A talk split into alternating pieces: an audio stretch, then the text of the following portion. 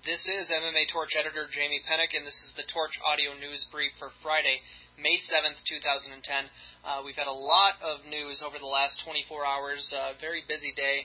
Um, starting with last night's Bellator card, uh, Bellator 17 had the lightweight semifinals, as well as the uh, catchweight super fight with uh, Josh Neer challenging Eddie Alvarez. Uh, another very uh, entertaining night of fights for Bellator. Um, with one hell of a, a, a shocking upset. Pat Curran defeated Roger Huerta um, by unanimous decision, uh, 29-28 on all three of the scorecards.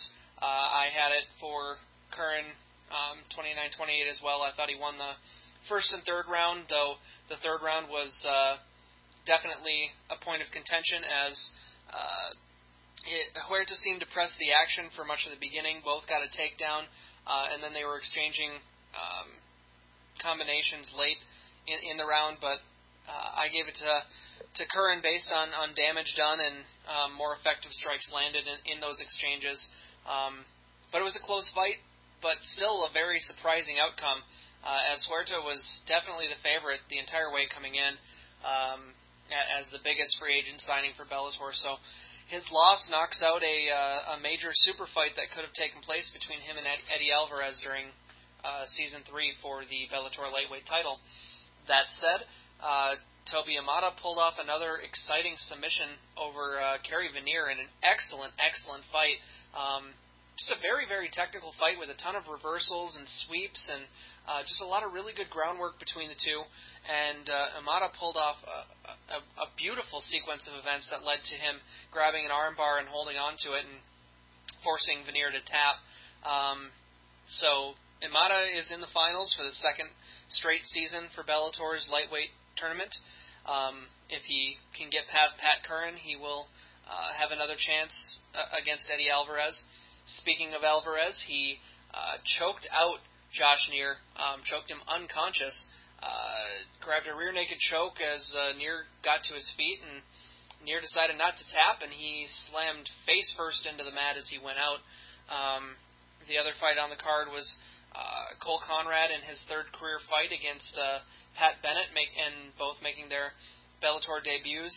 Um, Conrad didn't quite live up to his billing with this fight. He uh, is definitely not a cardio machine, and he's he's not the most in shape fighter, but uh, he's got a lot of very raw talent, and and uh, he's a very dominating uh, presence from the top game. If he uh, can prepare himself to fight longer than in the first round, uh, he, I mean, he he definitely can uh, live up to the hype hype and warrant that. But uh, the two-time NCAA Division One wrestling champion uh, was less than spectacular in, uh, in in his Bellator debut. But you know what? It was his third fight, and uh, it, it was definitely a fight between uh, two heavyweights that had three fights combined between them. So, uh, uh all in all, a good night for Bellator, and and they're setting up um, for a, a, another night of action this Thursday for Bellator 18, and the main event of that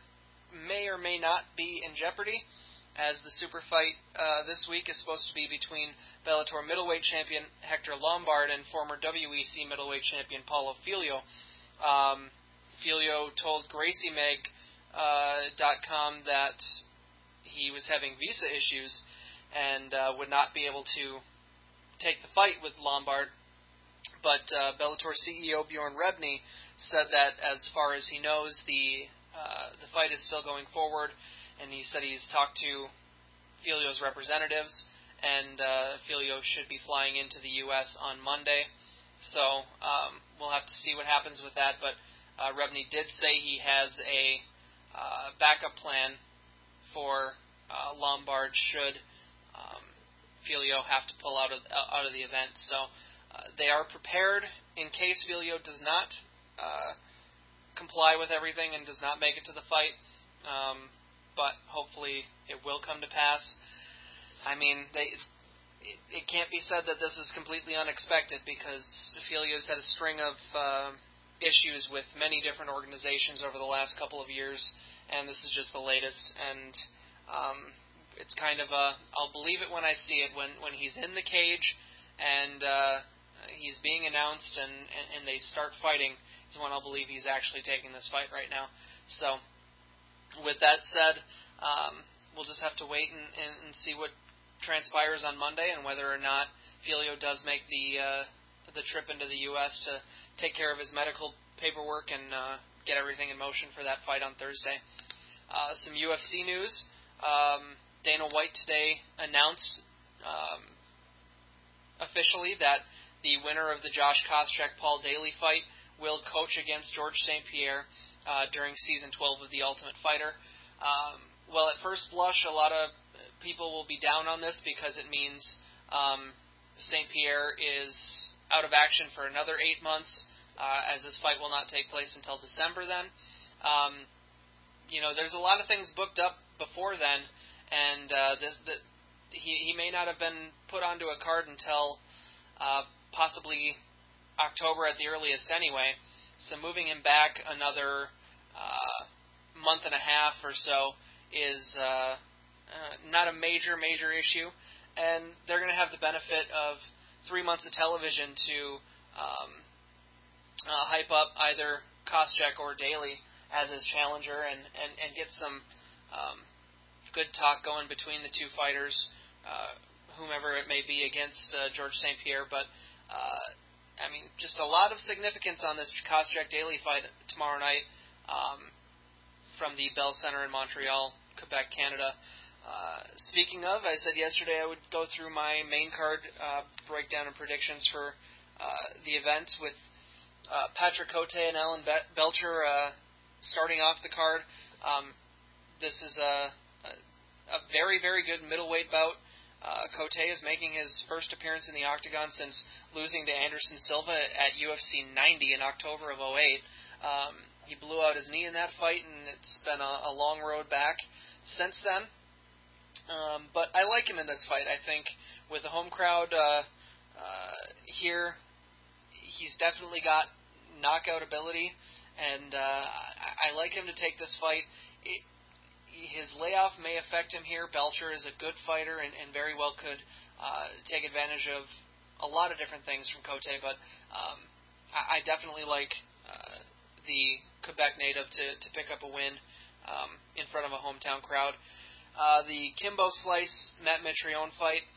Um, no real reason I have this pick, but I, I want to see Kimbo pull off a submission in the in the octagon, so I've got him taking it in the second round by submission.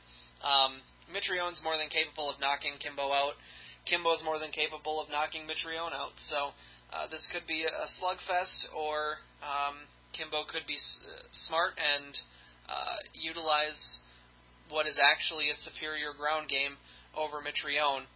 Um, as he's been improving with American Top Team, and you know he showed off some stuff with the Kimbo Plex uh, against Houston Alexander. So um, we'll, we'll see what he's able to do here, but uh, could be could be an interesting fight.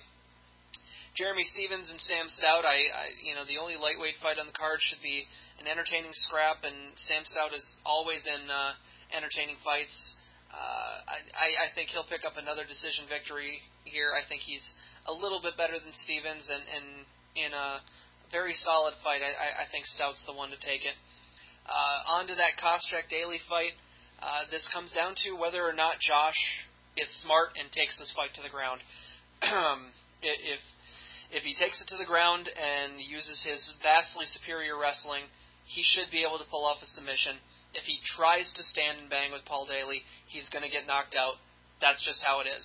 Um, you know, he, he thinks more highly of his striking than is actually the case, and uh, I, I think he's going to find himself in a lot of danger if he if he decides to uh, stand and trade with Paul Daley.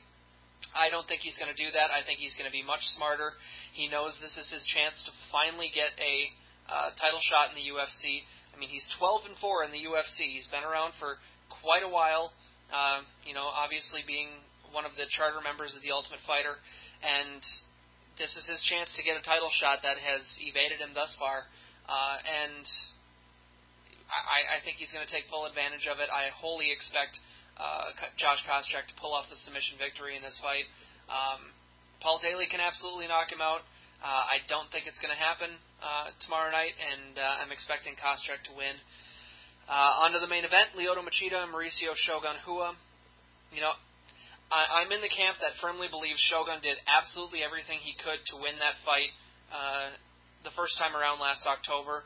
I thought he did win that fight last October. Um, obviously, the the judges did not feel that way, even though um, I'd, I'd say a good 80 to 90 percent of observers and people uh, that were calling the fight that night and reporting on the fight that night, and, and fans everywhere, you know, uh, I'd say 80 to 90 percent of them thought Shogun won that fight. But regardless to say, um, Machida held on to his title and uh, uh, got the hand surgery afterward to uh, delay this rematch. But it was close enough that we got this immediate rematch and.